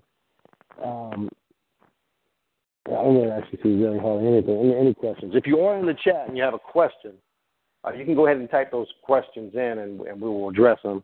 If you're in the uh, chat online there. Um, if you are on the call, again, we just want to make it clear, make sure your phone is unmuted. We have to go over this every week. Uh, if you do not have a name, you did not register with TalkShoe.com, we do suggest you do that because when you have a screen name, it's easier for us to call you by your screen name. Um, when you just come in with no registration, we just see the state you're calling from. So we do have people on from multiple from the same state. So if we call your state, um, your phone, if it is unmuted, just speak, and that would be you. Um, but we do encourage you to register and get a screen. And make sure your phone is unmuted because when we get to you, if you do have it on mute, sometimes people forget it's on mute, and we're calling them, and we can hear them, but they can't hear us. Uh, they well, they because their phone is blocked, they can hear us, but that's why when they're responding, we can't hear them because it's on mute. Um, if you are in the chat and you would like to get on the phone, if you go right to the bottom of your uh, your chat log box, you will see the call-in number with the caller ID and the PIN. The call number to call in is one seven two four triple four seven triple four. Then it's going to ask you for a call ID, and that call ID you'll see it right next to it, which is one three four seven seven eight pound symbol, and then it's going to ask you for the PIN number, which is the number one and the pound symbol. So if you if you are in the chat online and you would like to get on a call and uh, call in, that's the way you want to do it. Um, for those that are in the call, uh, we're just going to go right in order. I don't go in any particular order. I just I just take them as they come. Um, so let's go ahead and go to the phones and let's bring in our first call to see. Let's bring in. Looks like uh, we got brother Duma seven thirty. Let me see if I can get him in. Hold on. Hold on one second, man. My fingers on this damn. I'm using the tablet tonight, so bear with me. All right, there we go. Brother Duma, 730. Can you hear me? Yeah, I can hear you. Can you hear me? All right. Yeah, we got you, brother. Had a little, little hard time unplugging. What's going on? Talk to us. What you got? Hey, how y'all brothers doing tonight? Man, we doing um, good. We doing good. This is a definitely a, a good subject. I know for most it might be a little elementary, but sometimes it has to be uh, reinforced. Right. That you know we have to uh, uh, eliminate that concept, God and devil concept, correct, uh, out of our out of our systems that we've dealt with for so long, and sometimes that's hard. You know, right. um, even when you you uh you going through uh the process of of uh uh going through uh, new concepts or or grasping onto new concepts. Sometimes it's hard to grasp those things, but you just have to push through it. Um, I can say for myself though, you know, being that I've been through certain groups and things of that nature, um, just the whole thing with uh cats and Messiah like uh things, I could never really grasp it. I was more there for the information because I was basically an information junkie. Right. So you know, once I, you know, once I got fed up, and, and my mind said, you know what, it's time for me to do something else. I just didn't know what the next step was going to be or the next avenue. Mm-hmm. So I just, you know, just uh, basically drifted and didn't really do too much. Sold a lot of my books and CDs, and you Right. know, and, and you know that was about basically it. But, but Um, but let me say let me say this real quick on that note. You did Mhm. see there, there's no saying do without doing, but nobody really knows what that means. It doesn't mean like you just literally sit back and don't do anything. You like you said, you came to a, a a certain awareness that it was time for a change. In that alone was doing something. Like you say, even though if you might have laid low for a little bit, like you say, you kind of were, you know, and a lot of people that, you know, go through, you know, spiritual changes like that. Then there there are those periods, quote unquote, where they might be in a state of neutrality, where they're not really doing too much, they're just kind of drifting. But Right. in that, in that uh, separation is tremendous mental growth. That's that's a form of what we call the isolated consciousness. But I Mhm. guarantee you, if you reflect back when you at that period, I guarantee there was a lot of influx. There was a lot of things going through your mind. A lot of things you were trying to piece together, like you said. You Yeah. were trying to figure out your next move. But anyway, I just want to throw that in there because we have to look, reflect back on those moments. They were some of your actual most powerful moments of growth. But anyway, go ahead. Yeah, that that just uh, tied everything together for me. Because at that moment, I did try to say, okay, what makes sense to me and what didn't make sense to me when I was there in those groups. So you know, I learned to be able to be the type of person who uh, who takes in what works for me and throw away the rest of it. You know, whereas well, when you're in a group, you're told to take everything in and everything is supposed to be right and exact. Well, but if that, that doesn't jive well with your own personality, you're still supposed to take it on. But that's uh, a irreality to to who you truly are, because somebody else is forcing their their mind upon you, where uh, you're literally taking somebody else's mind and disregarding your own intuition Mhm. on certain things when things Right. come up.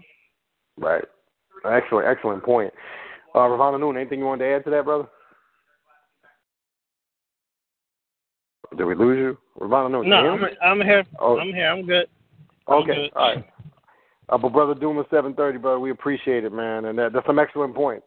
Um, and I'm glad you shared that with us, especially the part about, like you say, when you went through it. And I think, I mean, maybe see, we we we tend to just disregard. Not you. I'm not saying you, but people tend to disregard that. What you when you reflect back on it now, what I mean is, when you go through those moments that you think were, whether some people might label certain moments in their life as difficult moments or like Mhm. a transitional point, as you said, you're going to find out when you really reflect back and look at it now from a different perspective based on what you know now. You're going to find out that's when a lot of the growth took place, whether you were conscious of it or not. Because it started with step one, the awareness. Like you said, you Mhm. reached a certain point where you became aware it was time for a change, which Mhm. shows that you were tapped in on some level. Uh, maybe at the moment when it was going on, you couldn't clearly identify it, but that's okay. Um, Right. But that's that's a good point. Appreciate you sharing that with us, though, for real. Thank you guys for having me on. All right, we appreciate it, brother. All right, let's go online. Uh, I think Brother Seth Appner had typed in something, aka Brother Mike. Uh, shout out to Brother Mike. Uh, all right, so he makes a couple uh, comments here, statements, uh, which are, make some good points here. Uh, he says, For me, moving to this path from a religious background is very challenging. And let me stop there for a second, and that's why, like Brother Doom at 730 said, even though the topic to maybe those more advanced on this path might seem elementary, but occasionally, and he hit it right on the head, and this is kind of why we felt the need to do it. Every now and then, you need to revisit it because there's still that effect there. There's still that trauma of this topic on people's subconscious minds, whether they're conscious of it or not. And and like like Brother Mike Seth Appner is saying here, you know, those challenges are always there. And then he goes on to say, once I begin to understand through my work, I really had to get rid of my religious misconceptions.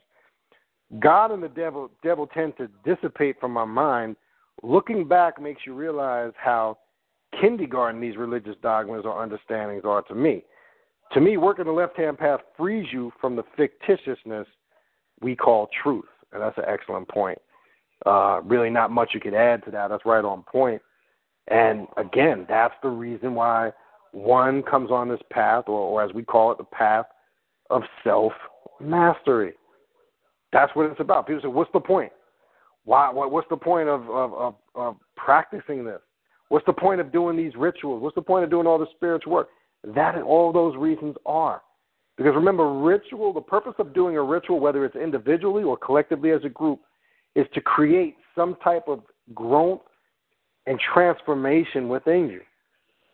And the effects of it should constantly stay with you. Where you can draw back upon the ritual.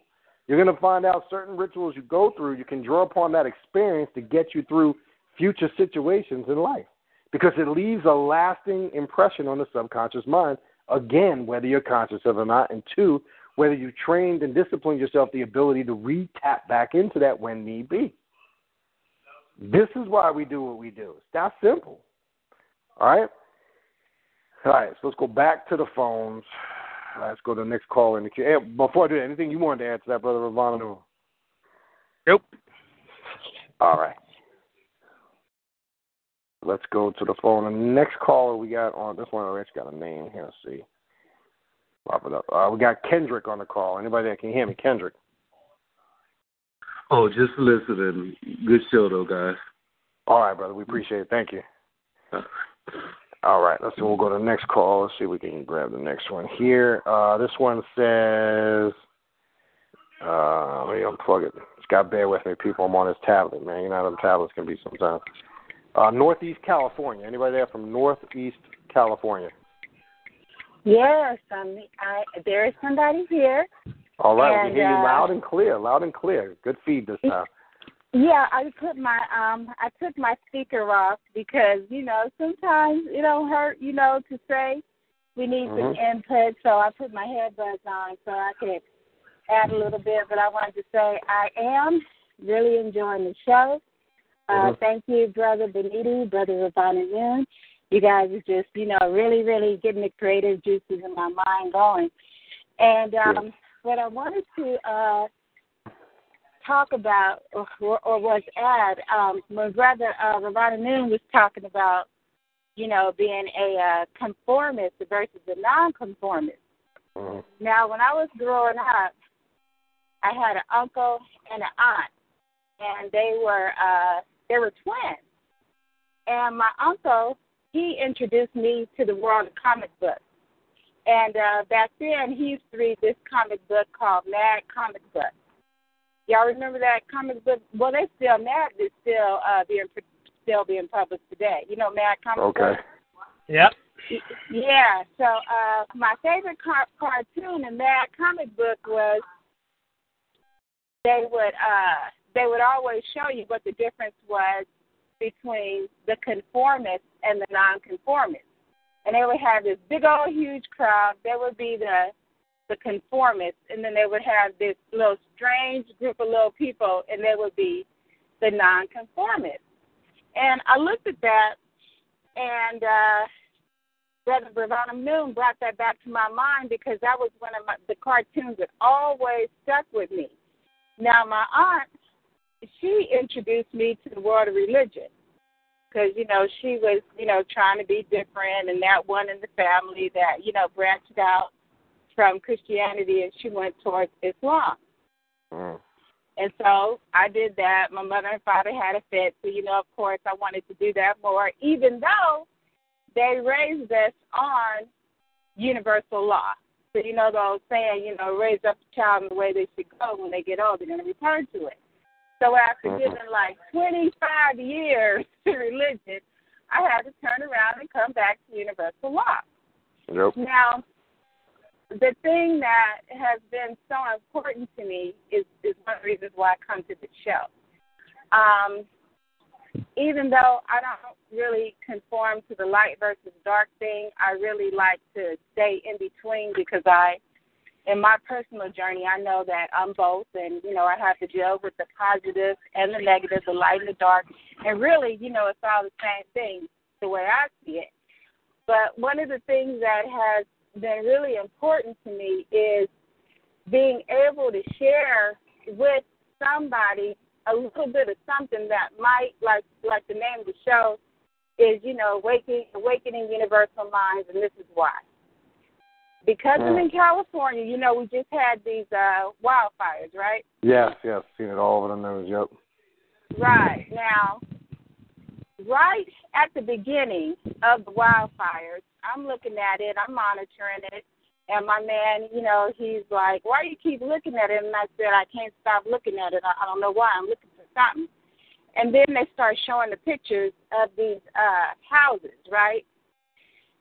Houses with trees that are standing around the damn houses. Now, how do you have a fire where the trees, we're talking pine trees, are standing up and the houses are disintegrated? No rubble, no nothing.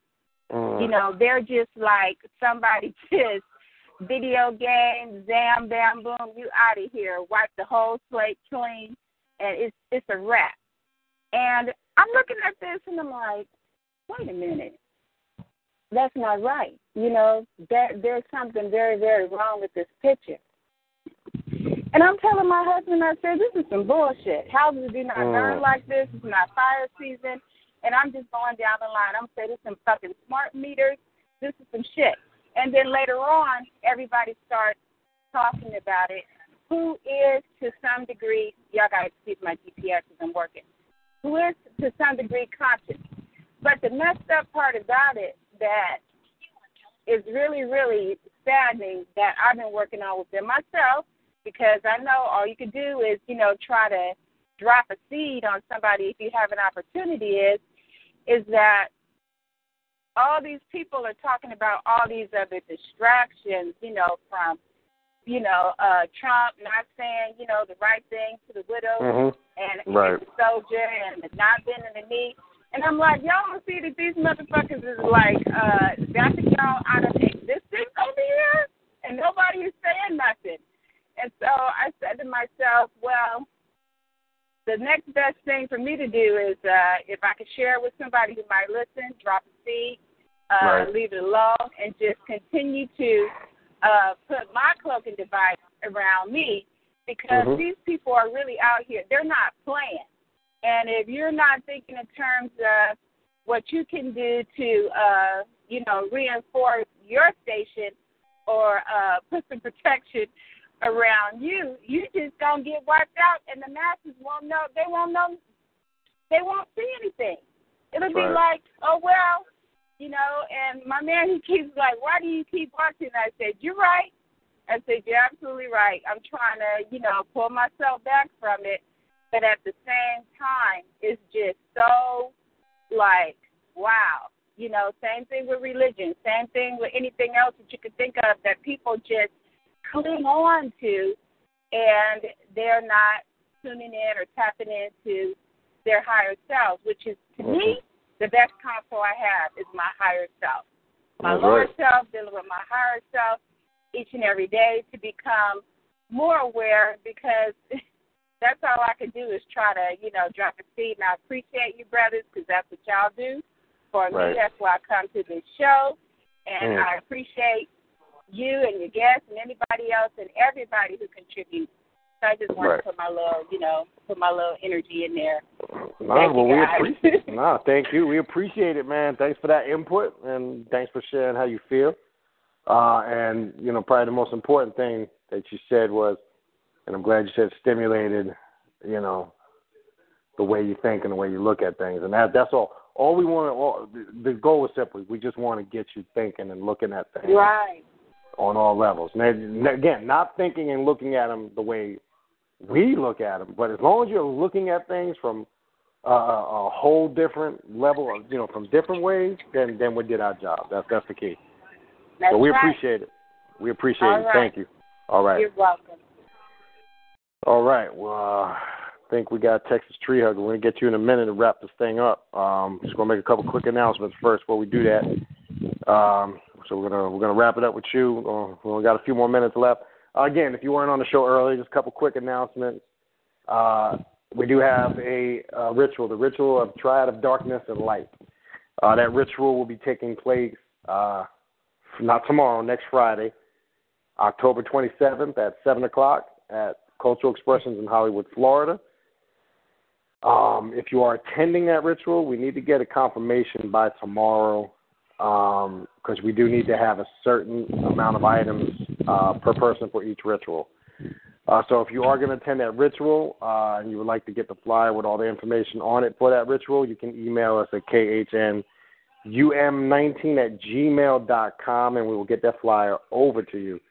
Uh, and please, as I said earlier, if you want to do not email me and ask me what the ritual is about because uh, you won't get that information. Those that have emailed me know my response was simply if you want to know what it's about, come to the ritual. And the only way you're going to experience and get what it's about is going through it. Nobody's going to tell you anything. Um, so that's that. Again, you can email and we'll get that flyer over to you. Uh, having said that, let's uh, bring in um, Von You outside again or something in the wind? Yeah, I stepped out for real quick. Yeah, just be careful because you're getting a lot of wind on your phone. I don't know, you know, if you're standing or. Um, anyway, all right, let's go to. uh Did we get Texas Tree Hugger in? Hold on. Bear with me on the tablet. Uh, Texas Tree Hugger, can you hear me? Hello. Yes, you're in. Go ahead. Hi. Um, yeah, I'm another Texas resident. It won't oh, let me my okay. real name. Okay, no, no, we get another, we get another, we get another caller that uh, usually uh, calls in from Texas, and we, we, that's who we usually think it is because it came from the same area. But anyway, go ahead. What you got for us? Um, I have a question about working with the energy of deities. I Mm-hmm. also listened to Brother Panic too, and a Okay. great example he was talking about was uh deities don't care about like 12 cups of water so they uh he said something like oh Oshun's going to be mad at me if I don't give her her cup of water Right. and he said to him it's like saying that electricity like the electricity in your walls or lights are going to be mad at you just because you didn't give them an offering Mhm. Right. but he also says don't be stupid and put a fork in the socket or like foil in the microwave because it's Right. not mad at you. It's just uh it doesn't mix. So what is in working with these energies, what does it mean? Like what is the what is the foil to the microwave if you can get if you get what I'm saying? Well, I mean, it's, again, it's more so, you know, to keep it keep it simple. Like I say, first and foremost, the whole idea, like if you're dealing with Ifa traditions, you know, they they leave a lot of different offerings. Um, what could be water for the for the, for the deities. It could be fruit, and you know, they actually literally believe that these deities are eating and taking these offerings, which is comical. Um, now, if some if he's using the metaphor of the tin foil, obviously, when you put tin foil in the microwave, obviously it sparks. It it, it goes it goes on fire. So you just you just basically have to be careful of how you're working with these energies, and that's what we were talking about earlier. I don't know if you were listening uh, in the very early portion of the show. There's no such thing as good or bad. Some some energies just you just need to know when to utilize them in the correct situations. It can be damaging or can cause problems for you if you do not know what you're doing. So, in essence, some people get so caught up in all that IFA stuff, for an example, leaving offerings like they believe if they don't do something for one of the Orisha, like the Orisha is going to get mad at them. Now, that can literally happen to that person because, again, they've accepted that so wholeheartedly in their mind that they really believe it, and they start to think something bad's going to happen to them, and something bad does happen to them. Not because the quote unquote deity was mad at them. It's just they kept thinking something bad was going to happen and they brought it into existence themselves. So it's just a metaphor to say you just got to be got to be alert and aware of what you're doing because something that you're doing you think can be good and a lot of people unfortunately in that tradition and we know this from you know going through that being I mean I'm speaking of Oshun that's that's that's who I was initiated in so I can tell you the mindset is just that with some people. They become fanatical, they become religious, and it causes all types of problems for them. They literally believe like one of the Orishas is mad at them for something, and they because they didn't do something.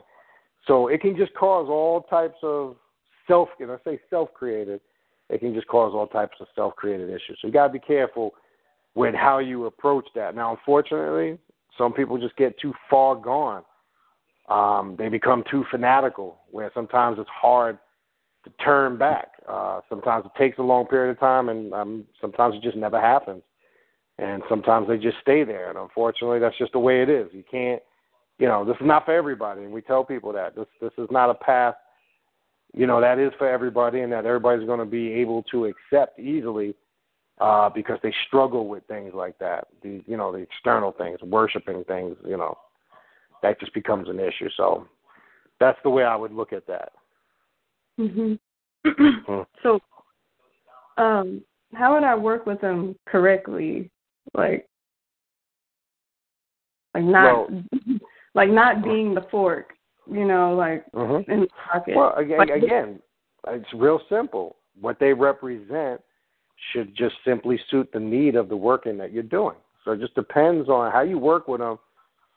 I mean, I can only speak on how it works for me because, again, I'm just giving you a general idea. If it was you or anybody else, you got to understand this. It's not the method is not going to be the same for everybody. There's not like one specific way to do it or work with it because that's going to vary from individual to individual based on what they got going on in their life.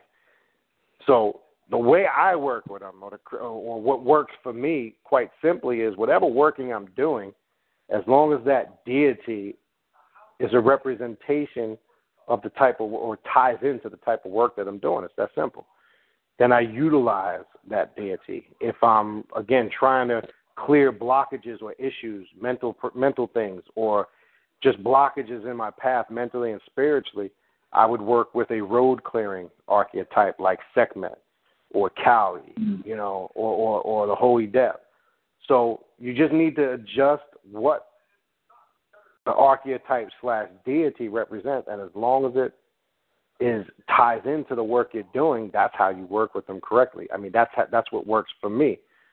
Now, other people might have a different methodology, and that's fine too. But again, um, I can only explain what works you know, for me, I focus on what the archetype represents and tie it into my work. Mhm. Okay, yeah, that makes sense. That makes more Mhm. sense. Mm-hmm. Um, so, do offerings actually matter, or not really? It only matters as much as you want it to matter. If you're doing it because you're making a connection, let's let's say with an archetype, but you're doing it because you feel like it's drawing you closer in the sense not that you're worshiping it, Mhm. but if you're doing it in a sense that you're trying to embody what that archetype represents and maybe you're giving them an offering that's affiliated with them on that level, that's one thing. But if you're doing it because you're trying to worship and you know and think that they're partaking of the offering, that's kind of spooky and religious.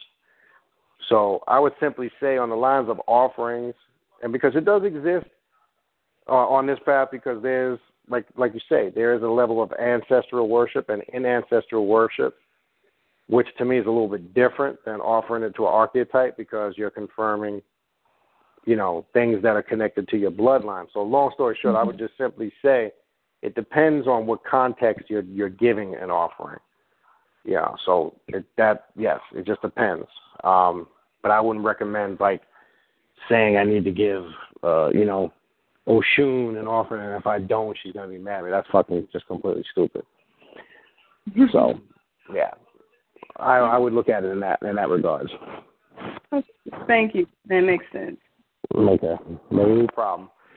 All right, anything else you got for us? So we wrap this up.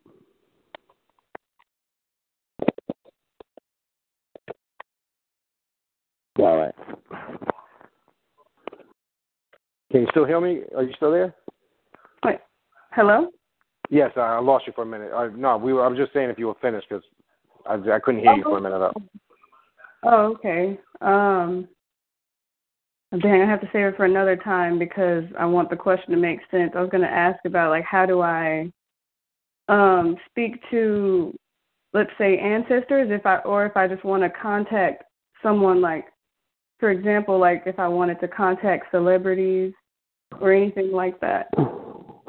Yeah, that one definitely hold. We we definitely because we're gonna be doing a show sooner. Yeah, that that that's something we got to go into a little more in depth. That actually is a good question, but definitely hold hold that one, and then uh, yeah, we'll definitely get into. There's a way. We actually done shows on that in the archive uh, that you can go back and listen to. But hold that one. We'll definitely address that if we try to we try to get you on a little bit earlier, um, so they don't so they don't cut us off because we only got a couple of minutes, and I don't want them to cut us off. Um, but hold, but hold that, and uh, definitely try to present that. If we forget, present that the next time. But try to come on a little bit earlier, Mm-hmm. uh, so so we can address that. Because how the call queue works, just so everybody's listening, you go in the call queue for everybody listening based on the time you enter the room. So it just goes in order, and then I just go down. I just go right in order. I don't go in any particular order when I take the phone calls. I just go right in order till we get through them. But anyway, hold that thought. That is a good question, and and and the one you did ask, we do appreciate your feedback on that, and uh, we'll get to that one on the next call around. All right. Thank you so All right. much. Well, no, thank you. We appreciate you calling. Mm-hmm. All right, peoples. Uh, we're running out of time. We're gonna wrap this puppy up for the evening. Um, Ravana Noon, if you want to come in real quick before we run out of time, and uh, go ahead and uh, give your contact info. Sure. If y'all want to reach me, you can reach me at darkoccultist99 at outlook.com. Once again, that's darkoccultist99 at outlook.com. You can go on my YouTube page, Dark darkoccultist99, and you can uh, also reach me Google Plus at Dark darkoccultist99, and reach us through the Awakening Universal Minds Facebook page. Peace. All right, appreciate it. Uh, and again, if you need to contact me, um, you can contact me at the same email address, uh, khnum19 at gmail dot com. Uh, you can also go onto my YouTube channel, uh, Mother Nubia Inc. Uh, on YouTube. Uh, I have a bunch of videos up there, well, over 200 videos up there on all the topics that we pretty much discussed in tonight. You can also find links right here that connect you to the radio show.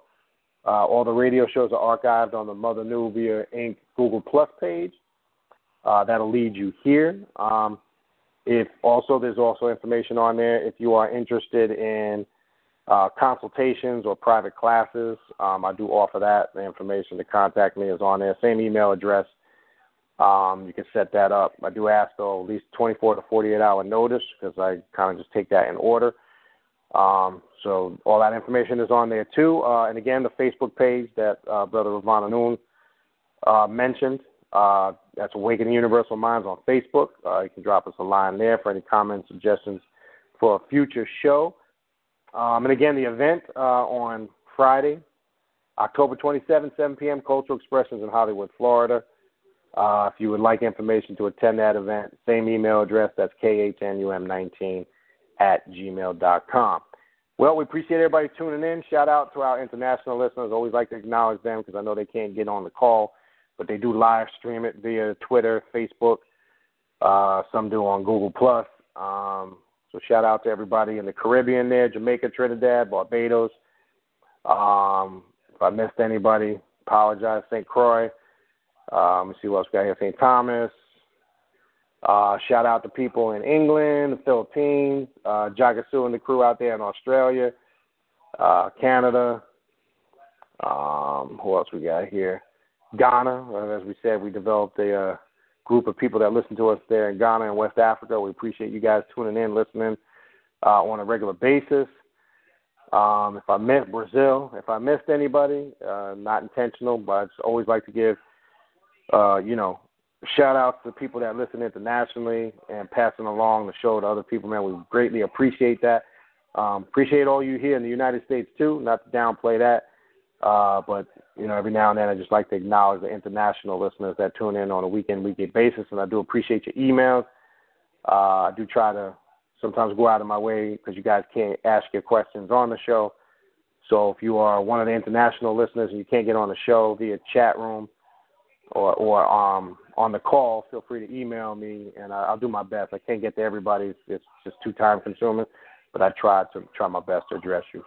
Um, appreciate everybody tuning in. We'll see you two weeks from now. Remember, we do the show every first and third week of the month. That's every first and third Thursday of the month. Keep that in mind. Uh, we do not do it every week anymore uh, due to a lot of stuff that we got going on. We used to do it every Thursday, uh, but last month we went to a every other Thursday format. So again, that's the first and third Thursday of the month, 9 p.m. Eastern Standard Time, uh, right here on TalkShoe.com. Appreciate everybody tuning in. Peace.